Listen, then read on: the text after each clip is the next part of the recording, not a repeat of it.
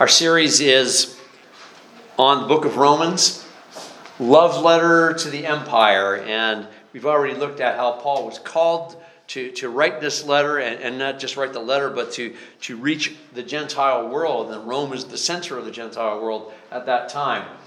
We looked at how um, we are mutually encouraged by God's righteousness. And then last week, the, the hard news, but the news we need to hear, is that there is wrath from God, but who deserves it? And today, judgment from God. Do we have a good case? This is my, my summary about the first several chapters of this book. And as I as I pointed out last week, and last week was kind of the deepest and darkest of it, but there's a continual te- teaching by Paul in these early chapters of Romans about the condition of mankind. It is both mine and ours together. While I'm not guilty of every wrongdoing listed, especially in the first chapter, I am still guilty before God of something. And, and, and I need to admit that to God and to myself. And so this is what I'm saying that, that we're going to continue to see in various ways as we get into really halfway through the third chapter. The gospel, the good news about Jesus Christ, the Son of God, is great news, the best news ever. But in order to more fully understand just how good it truly is, we first need to see how bad things truly are. This is what Paul, the writer of Romans, is doing from verse chapter one, verse eighteen, to chapter three, verse twenty. And we're kind of in the middle of that right now, the beginning of the second chapter. There is a God, and I'm not him. I, maybe you've heard that phrase before. I, I looked up and tried to see if I could find uh, the person that originated it so I could give credit to him or her for saying that or writing that, but it, it kind of varies uh, where it may have come from. We're not sure. One of the more common recent uses of this word, of that phrase, came in a, in a movie that came out in the nineteen nineties called Rudy. Anybody see that? It's about a football player who uh, went to Notre Dame, and but he wasn't Um, he wasn't big enough to play at that level of college football, but he really wanted to play for the team, and he and he tried really hard. And um, the, it's it's a great story of, of perseverance and, and you know and dedication to something. And basically, he you know he ends up playing very briefly on the field, but along the way, he inspires the rest of the team. He wasn't big enough and talented enough to really make the starting lineup or even get on the field very often, but his passion for his team was, was really evident.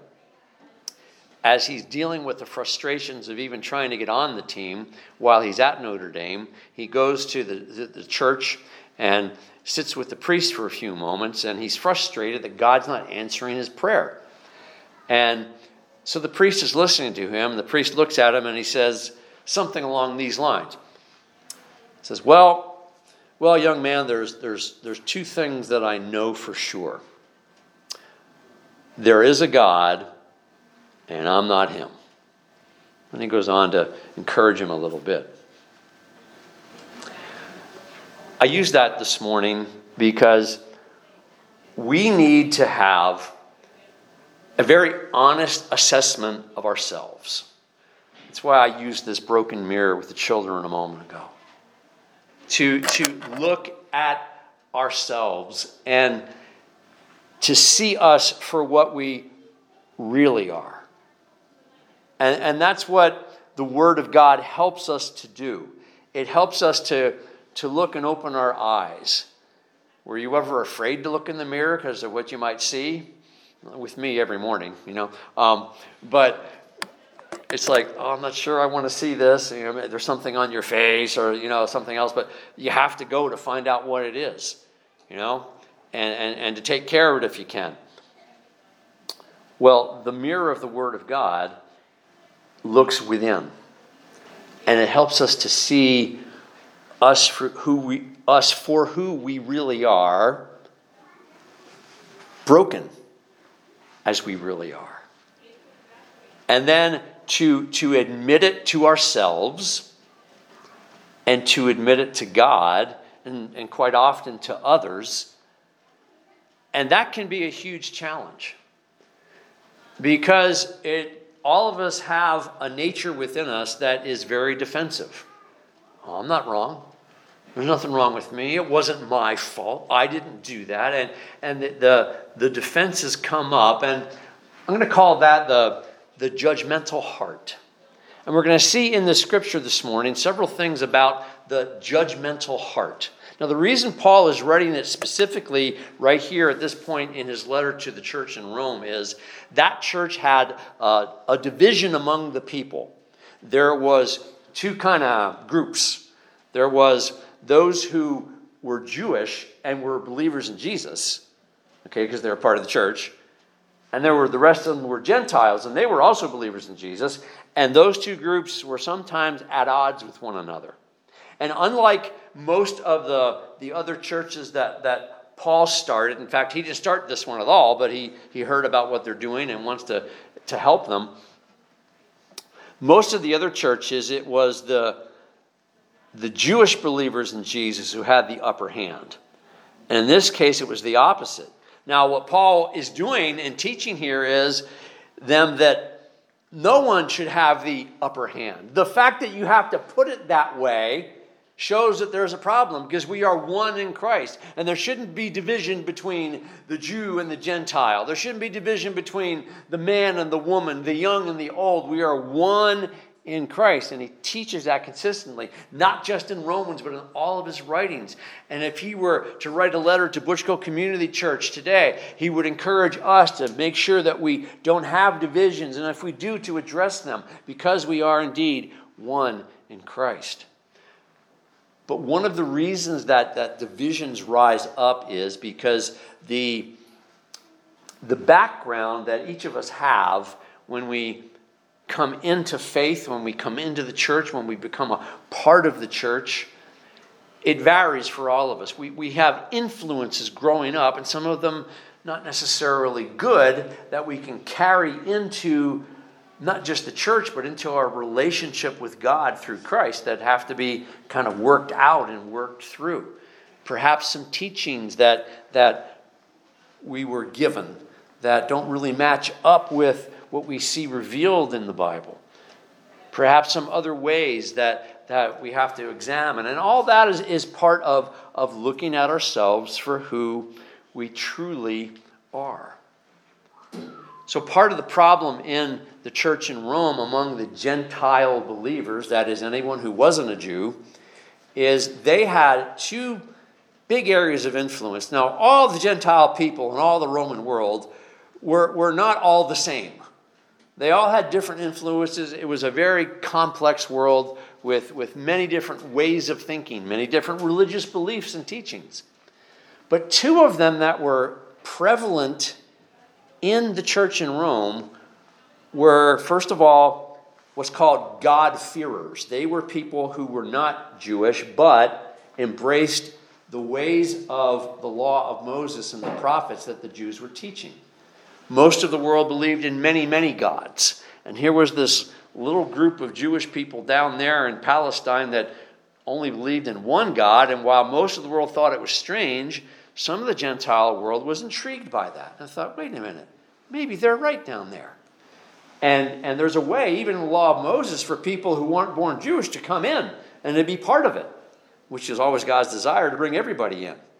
So these God-fearers were among the people who not only believed in the law and the prophets and, you know, the way of what we call the Old Testament, they also embraced Jesus as the Messiah that that whole Old Testament points to. There was a second group among the Gentile believers in Rome, and they had an influence from Greek philosophy. They loved the writings of, of Socrates and Plato. And, and there, there was a lot of wisdom there. There was a lot of good things about Greek philosophy. There's also some not so good things. But they, they recognized that, that some of what Plato and Socrates and others were pointing out even matched up with, with the story of Jesus in, in some ways, or the teachings we see in, in the Proverbs, for example.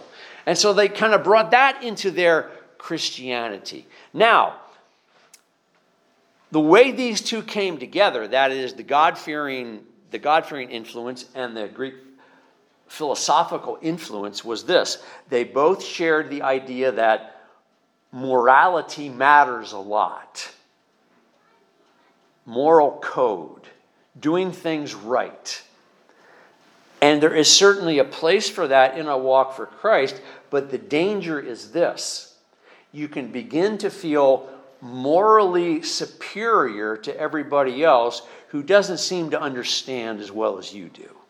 And you begin to look down upon others who see it differently. And perhaps you become critical of others who see it differently. And perhaps you become judgmental and condemning of those who don't agree with you. And when you attach Christianity to that, then you're starting to push away the true message of the gospel, which is forgiveness of sin. Yes, to line up your life with To, to obey God out of love, not out of fear, not out of, you know, hoping that your good outmeasures your bad when you stand before God one day, but that you are loved and accepted by Him here and now. And this was part of the influence and why Paul's writing this particular thing. This judgmental heart was beginning to take hold, but it's also something that we're all probably guilty of at some level. And the judgmental heart, first of all, denies the truth in the mirror. You see yourself, but you don't see yourself as clearly as you should. Back to the first couple of verses there. You therefore have no excuse, you who pass judgment on someone else. For at whatever point you judge another, you are condemning yourself, because you who pass judgment do the same things. We're all guilty of something. So when we pass judgment on others, we're just, it, it, it it's like a boomerang. It comes back and hits us, you know, sooner or later. And so this is the, the first warning of, of a judgmental heart. And then down in the fourth verse, the judgmental heart ignores God's kindness. Or do you show contempt for the riches of His kindness, forbearance, and patience, not realizing that God's kindness is intended to lead you to repentance? Repentance, that's a very churchy word. That's a very Christian word. You probably don't use or hear that word very often, if ever, outside of the, uh, of the church, outside of the Bible, outside of, of Christian teaching. And what does that word mean? Very simply, you're going in one direction, you're on one path, and you realize while you're on that path at some point, wait, this is the wrong direction. I'm going the wrong way. My life is going the wrong way. And you stop, and you turn around. It is, it is the turning in a new direction. That, that's literally what repenting means, turning. Turning toward God. Turning, t- turning toward the way that you need to go. That's what repentance means. So when God calls people to repent, when God calls us to turn around, how does He do it? Does He do it with shouts from heaven? Does He do it with, with thunder and lightning? Does he, does he do it with, with threats? You better get it right, Paul Miller. That's enough of that. Or else. How many times have I told you? Scolding me like the parent frustrated at their son or daughter. No, that's not the God revealed in Scripture. So what does it say here in Romans two four? It is His kindness that leads us to repentance. This brings us back to the mirror. When, when we look in the mirror that, that God is showing ourselves about us, and we see what's not good, we are instinctively fearful that we're going to be condemned because, yeah, I did something wrong. And then we're waiting for the shout. Especially if you grew up in a circumstance where whenever you were wrong, you were yelled at. Whether whether it be at home or, or by, by teachers or other people in authority in your life, like, like if that is the, the standard way of operating for you that you experienced, then it's, it's a little harder for you to believe that God isn't going to do the same thing.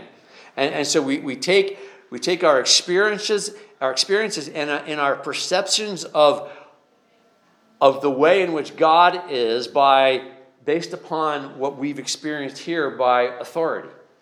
So if I have an overbearing mom or dad in my life, even as an adult, the echoes of that childhood con- condemning voice can still play a role in how I see God now. And so for me to admit, look in the mirror and say, yes, that's me, and yes, I did it wrong, you, you don't want to do that because you feel like God's going to yell at you. God's going to punish you. And yet, we see here in Romans two, no, that's not the way God calls us to turn. God calls us to kindness. Now, where's the kindness? Please hear this. The kindness is in the fact that that's exactly what God doesn't do. He doesn't do what the rest of the world often does, is condemn you when you screw up. The fact that God says, yeah, I see that. Yeah, that's not good, Paul. I still love you. I still forgive you, and let's work on that. Kindness. Kindness is not a wimpy, soft word. Kindness is, is comes from the heart of God, and it comes in a with with firmness, with with, with an affirmation that that you matter. And, and, and while you have brokenness, while you have failure, while you have sin, that, that matters too, but you matter more. And I love you even though you've done that, and it's okay. That's the greatest act of kindness ever given. That's the kindness that, that I always tried to give to my children, didn't always succeed at it. But when they messed up, I could yell, I could holler, I could be frustrated. I told you a hundred times. Or I can say, yeah, honey, look, no, this isn't good. Now let's do better. And maybe there's a consequence I have to give them, some kind of form of punishment or discipline. But, you know, it's all in the context of a loving kindness toward them. That's how God treats us. And a judgmental heart refuses to even experience that because it refuses to admit that it's even possible. The judgmental heart is, is stubborn and unrepentant, down there at the at the fifth verse. But because of your stubbornness and your unrepentant heart, you are storing up wrath against yourself for the day of God's wrath, when his righteous judgment will be revealed. Each person will be repaid according to what he has done. Now that sounds exactly like the kind of God that some people are afraid of. Maybe you're afraid of. I'm going to, see, it's all stored up. I'm going to get it. Well, the wrath, as we mentioned last week, isn't the lightning bolt from heaven or the earthquake under your house. That's not, I'm sorry, that's not a good metaphor to use today. But you, you get what I'm saying. The, the, the scary thing that could happen to you because you did something wrong.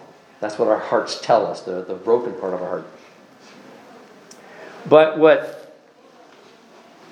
What God is doing here is his wrath is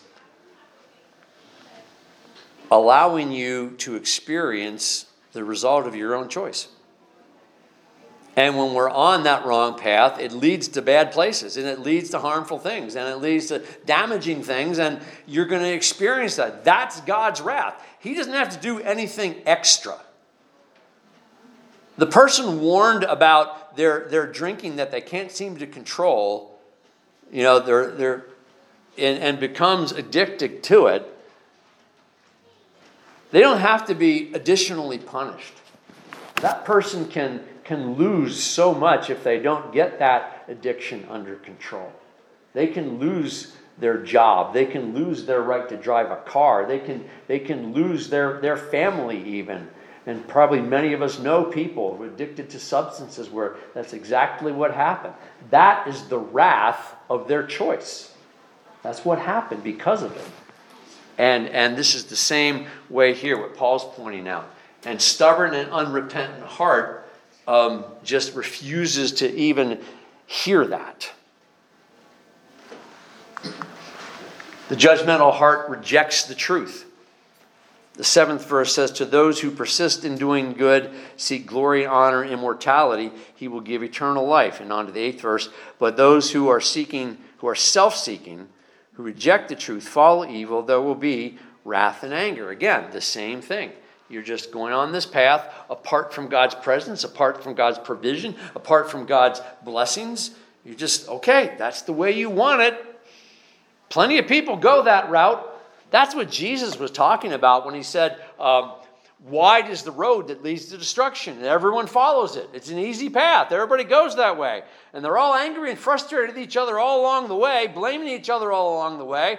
But very few of them are seeing that little alternative path over here to real life that Jesus is inviting them to, calling out for. That's the path we can take. But if you want to walk toward destruction, God gave you a choice. And you can continue to choose that, or you continue to choose his love, and that means his kindness, and that means seeing yourself for who you are and letting him love you right there. The judgmental heart can only lead to trouble. Ninth verse. There will be trouble and distress for every human being that does evil. First for the Jew, then for the Gentile, but glory and honor and peace for everyone who does good, first the Jew, then the Gentile, for God does not show favoritism. Now, Paul, this is one of these points where Paul is, he's going to make a bigger point at the beginning of chapter three, that really nobody does this in the sense of doing absolutely everything right, so then they deserve God's honor. Now, that's impossible, and that's what that's in part what he's showing. But he's also revealing to us the importance as followers of Jesus here and now to, you don't have to go that way anymore. You know where it goes. It just leads to trouble. It leads to problems. Get off of that path. How many of you know someone in your life, and maybe it is the person in the mirror, that, well, it wouldn't be you just yet if, if, you, if you apply this, but everyone else sees the, the trouble that they're in and the decisions that he or she continues to make. And it's pointed out to them, sometimes with love and sometimes maybe with anger, you got to stop this. And they don't hear. And they don't hear or refuse to hear. That's the circumstance this is, is, is looking at here. It only leads to trouble, and that's the way that you're going to destroy your life. Judgmental heart will never make you right. Verse twelve, all who sin apart from the law will also perish apart from the law, and all who sin under the law will be judged by the law. For it is not those who hear the law who are righteous in God's sight, but it is those who obey the law who will be declared righteous. Declared righteous is justified. Now again, it's not be, it's because you obeyed in the sense of obeying the teaching of Jesus, the, the forgiveness of Jesus. You, you've accepted that love up from him. And, and again, he'll, he'll, he'll talk about that more, but that where it says there at the end of the thirteenth verse, uh, declared righteous, it might even say in some translations, uh, justified or justification, which is another big churchy word. I'm glad the N I V here used declared righteous. That sounds a little a, a little better. Um, but the thing is, and, and that, that's the point Paul is making here in the bigger picture of this, this ongoing writing he's making here, that if you just depend on your own goodness, your own attempts, your own obedience, your own being right to make you right in God's sight, you're wasting your time. It doesn't work. It doesn't add up. And so, but the judgmental heart won't hear that. See, the judgmental heart just never refusing to look at itself, just looks at everyone else. Oh, look at them. Oh, look at him. Look at her. Oh, I'm doing better than they are. And, and, it, and it's a constant effort to look better than somebody. And it, it's a failing attempt to build up your own self-esteem, your own ego, to lie to yourself, basically, lie to God, lie to others, that, no, I don't need help. I don't need to change. I don't need to repent. I don't need God. When Moses wrote the Ten Commandments, well, God gave them to him, excuse me, but one of those commandments is to not put any other gods before me. And usually we think in terms of that means don't bow down to an idol, especially in the ancient world. And today we rightly apply that to not making anything in our life an idol. You know, money can be an idol. Uh, our job can be an idol. A relationship can be an idol. There are lots of idols in our lives, idols in our hearts. One of the ones that gets, I think, forgotten is the idol in the mirror. Sometimes we replace God, and, and, and we are our own God in a sense. And and so this is what, um, again, Paul is, is, is coming out against. Is, are you God? Do you believe what we began with today? There is a God, and I'm not him. And yet the judgmental heart pretty much puts itself in God's place, because God is the ultimate judge. When you put yourself in the place of judging other people, you are putting yourself in the place of God. Now there is a, a, a role to play for making good evaluations and, and, and corrections in people's lives when you're in the proper place of authority to do so. Like with our children, we make judgments all the time. I think perhaps a more helpful word in this in this moment here for for judgment is, is condemnation. We should not condemn other people. That's not our job, for sure. Ever. As Paul writes later in this letter, there is no condemnation in Christ. That doesn't just mean that I'm not condemned from Christ, praise God. That also means that I don't pass on condemnation to anybody else. Because it is, it doesn't fit, it doesn't work together to say, praise God, my sins are forgiven, I'm no longer condemned by the God of heaven, the creator of the universe who loves me, and then go and condemn my neighbor, my friend, my coworker, my family member, whoever it might be. There is no more condemnation in him. So when we find ourselves in that condemning place, that's a sign that we still have that judgmental heart. And lastly, the judgmental heart knows that it shouldn't be. Shouldn't be condemning, that is. fifteen says, they show that the requirements of the law are written on their hearts. Their conscience is also bearing witness, and their thoughts sometimes accusing them and other times defending them. This will take place on the day when God judges people's secrets through Jesus Christ, as my gospel declares. In other words, we know better. Even, and it, it, it kind of began with this back in the in the first chapter of Romans, when it talked about, you know, all the world knows. Even if they have no access to this book or the teachings of this book or the ways of God, no one's told them, there is something written on our hearts that knows better. Knows better that you shouldn't be taking life. Knows better that you shouldn't be, you know, just taking something from someone else and and, and letting that possession grab your heart and stealing it from them. We, we, we get that. And that's why most cultures in history have laws against theft, have laws against murder. Why? Even though they had no influence whatsoever from this book and the writings of this book, they, it was still written on their hearts. And so we all know better. We know that the heart can be judgmental, and somewhere way underneath all that condemnation of others, this isn't right, this isn't good, this isn't helpful. But let's return to that last verse as we wrap this up. In the sixteenth verse, this will take place in the day when God judges people's secrets. Wow, that sounds scary. God judges people's secrets. Wait a minute, Pastor Paul, you just said he's not going to judge us. Well, read on. Because no one wants to stand before God when they die, shaking in their boots, you know, like, okay, start the film. My life. It's interesting, too, those p- people that have had near-death experiences talk about their life flashing before their eyes. You know, that, that, that's kind of curious how that all works, but, but hang on there, okay?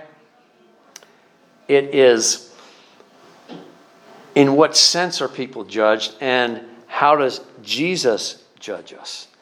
Now, let me read that verse again. This will take place in the day when God judges people's secrets through Christ Jesus. So don't stop at the judging my secrets thing and, and get scared of that. Think about through Christ Jesus. So that begs the question, how does Jesus judge, or what kind of judge is Jesus? John five. We'll come back to that. Very truly I tell you, whoever hears my word and believes him who sent me has eternal life and will not be judged, but is crossed over from death to life. Very truly I tell you, a time is coming and has now come when the dead will hear the voice of the Son of God and those he, excuse me, voice of the Son of God and those who hear will live. For as the Father has life in himself, so he has granted the Son also to have life in himself. And he has given him authority to judge because he is the Son of Man. So the judgment from Christ is that you who have admitted to him and to yourself that you are in need of him, and you just simply ask for forgiveness of him, he no longer condemns. He no longer judges. If you stand in rejection of him and refuse to believe that and put yourself in his place, then all that judgment kicks in. Oh, Paul Miller, you think you're your own God? Okay, start the film. Look at that, look at that, look at that, look at that. And it goes on for sixty-three years, and there's a lot of stuff to pull out of those years. Wow. But that's not the judgment we experience. This, the judgment we experience before Christ is, yeah, I took care of all that. I went to the cross and I, I, I washed it away. And I see the good. And Paul writes in another book about the judgment in the sense of our goodness being somehow blessing in, in heaven and, and acknowledged in heaven and crowns or whatever that means. I don't know exactly. You know, crowns don't really excite me, but it, it, it's the idea of honor, of incredible honor. So this is a good verse to remember about how Jesus judges. The humble heart lets the light of truth reveal the many flaws and faults of the person in the mirror, and lets the love of Jesus be your judge. Father, help us to accept, understand, to believe that you love us that much through your Son, Jesus. That you see all that we are, all of our brokenness, all of our failures, all of our sin, and still love us and have indeed forgiven us. But we need to receive it. We need to say yes to it. And if you need to say yes to that today, then do that right now. Are you ready? Are you ready to acknowledge, to believe in, to trust Jesus to forgive you, to believe that he sees you better than you see you, sees and knows everything about you, and still loves you? And for all of your failings, fallings, and sinfulness, he has forgiven you. Do you believe that? Tell him that. Even in this moment, say, Lord Jesus, as we sang earlier, Lord, I need you. Forgive me. Help me. And help me to walk with you. In Jesus' name, amen.